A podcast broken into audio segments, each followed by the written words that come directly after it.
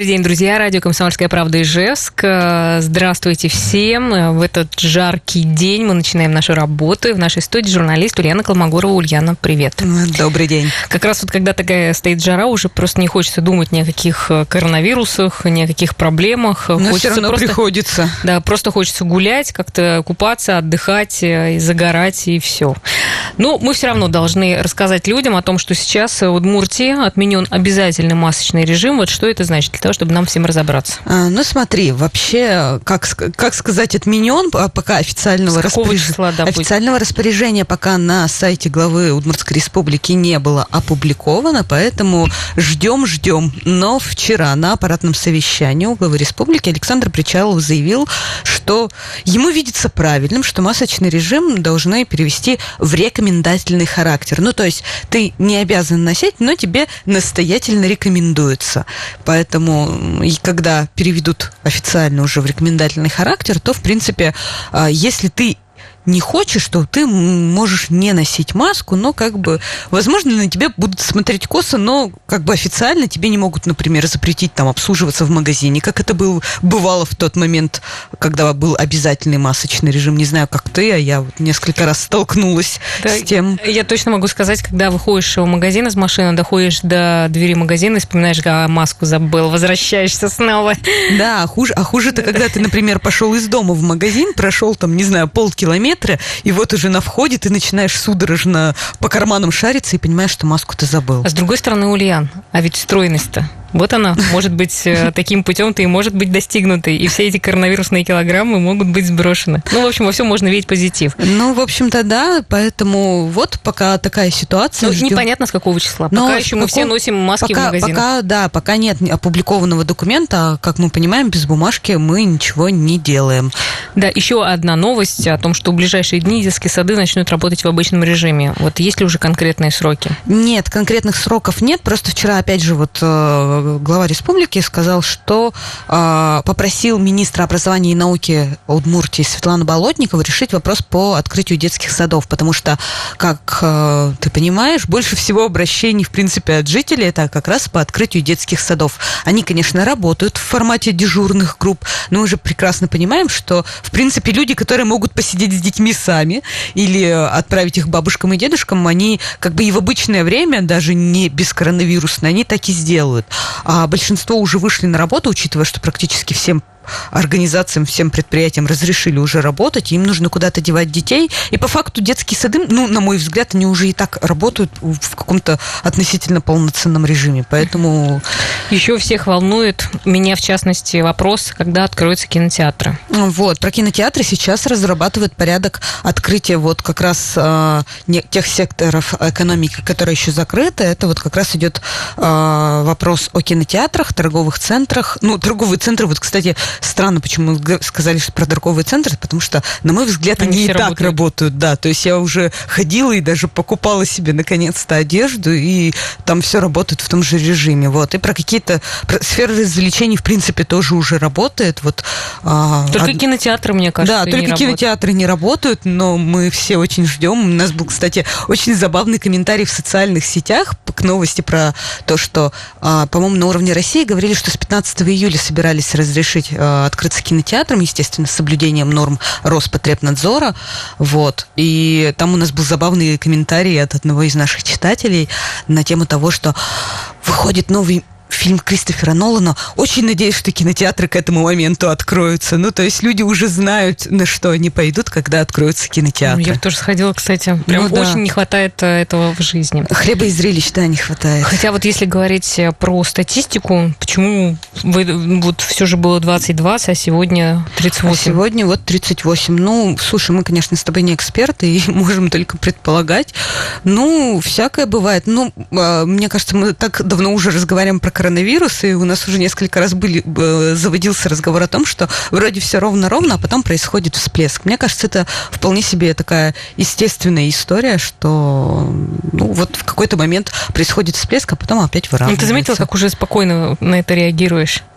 Ну, это спокойно, да, реагирует. Ну, слушай, знаешь, очень э, странно уже э, как-то беспокойно на это реагировать, потому что у нас уже по факту уже прошли массовые мероприятия. Ну, то есть вот был фейерверк на, на... А ты была? Я не была, я проезжала мимо на такси после того, как люди оттуда с этого фейерверка шли. Ну, я представляю, уже огромное шоу. количество было людей. Там было, я, понимаешь, я встала в пробку в 11 часов вечера в пятницу, казалось бы. Но вот ну, около центральной площади э, мы на такси встали в пробку коробку, ну, такую небольшую, но все-таки. То есть люди соскучились. Ну, и, а, наверное, ты видела, и какие наши слушатели в социальных сетях, видео а, с 1 июля, когда люди купались в фонтане. Ну, мне кажется, после такого, естественно, отме- и отмена масочного режима, ну, от, хотя бы перевод в рекомендательный характер, и то, что люди уже как-то спокойно к этому относятся. Ну, главное, что... чтобы не было последствий. Все равно так много людей собралось, мало ли ну, чего там затесался один. Ну, мы посмотрим, но я думаю, что это вот, вот эти 38 случаев вряд ли последствия ну, этого. Обычно ли, это ли. история где-то через пару недель возникает. Так, еще про одну э, тему хотелось бы сегодня поговорить. В Воткинске в выходные выпало э, просто огромное количество осадков. Там у них э, сильно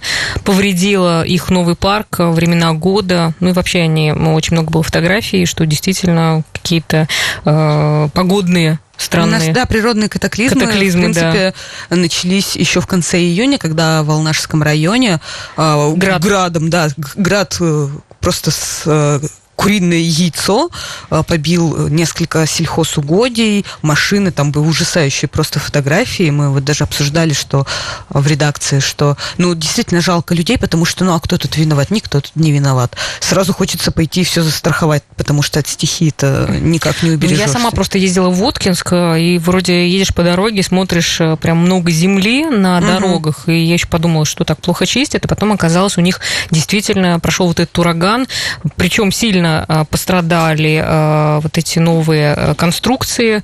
С другой стороны, мне кажется, что как уж их так сделали, что если прошел один ураган, и все там разнесло. Ну смотри, говорят, что там рядом еще, еще какая-то территория, где не было нормальной ливневой канализации. Оттуда сильно, ну, сильно, сильно полилось, ну, соответственно, все это разнесло. Ну, там же, как я понимаю, парк времена года еще до сих пор не закончен, не завершен.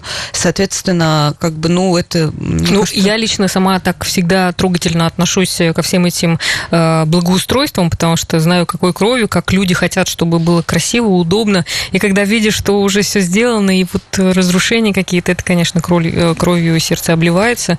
Ну, просто, ну и качество тоже. Ну, и... Потому что если будут какие-то еще катаклизмы, получится, что, что мы получим. Ну, слушай, тут вопрос вообще в целом к системе ливневой канализации ну, в частности, на, да. Э, на территории республики. Мне кажется, с этим большие у нас еще проблемы. И об этом, собственно, эксперты большинство говорят на тему того, что ливневая канализация, как, ну, там, по крайней мере, вот мы э, разговаривали с Владимиром Своекошиным, он это Удмурт гид, гид, гидропроводхоз, как я, честно говоря, очень ну сложно выговариваю, да, о том, что а, в принципе эта история про то, что когда создавалась вообще система ливневой канализации на территории, например, Ижевска, ну тогда не было такого количества асфальта, то есть, ну, большинство дорог, они были такие грунтовые, много земли было, а сейчас чем больше асфальта появляется, соответственно, как бы вода не, впитыв... не впитывается с асфальта, она скатывается, условно говоря, в землю-то она впитывается, и поэтому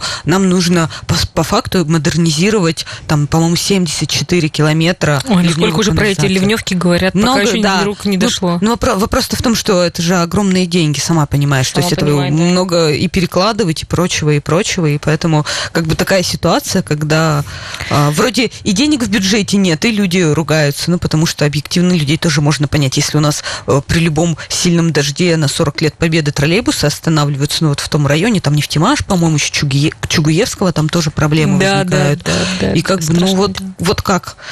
Тут с двух сторон. Хорошо, ну если говорить про прогноз погоды, а, что нам ждать? А, будет ли еще а, такой ливень сильный?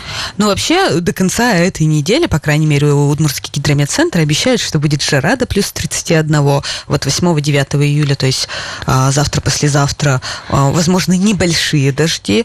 Но, в общем и целом, у нас лето же оно такое удмуртское, непредсказуемое. То мороз ударит, то снег выпадет, то гроза. Ну, в общем и целом, синоптики а, вероятность гроз не исключают. Но это как бы естественный, мне кажется, Ну, погодка-то сейчас хороша, да?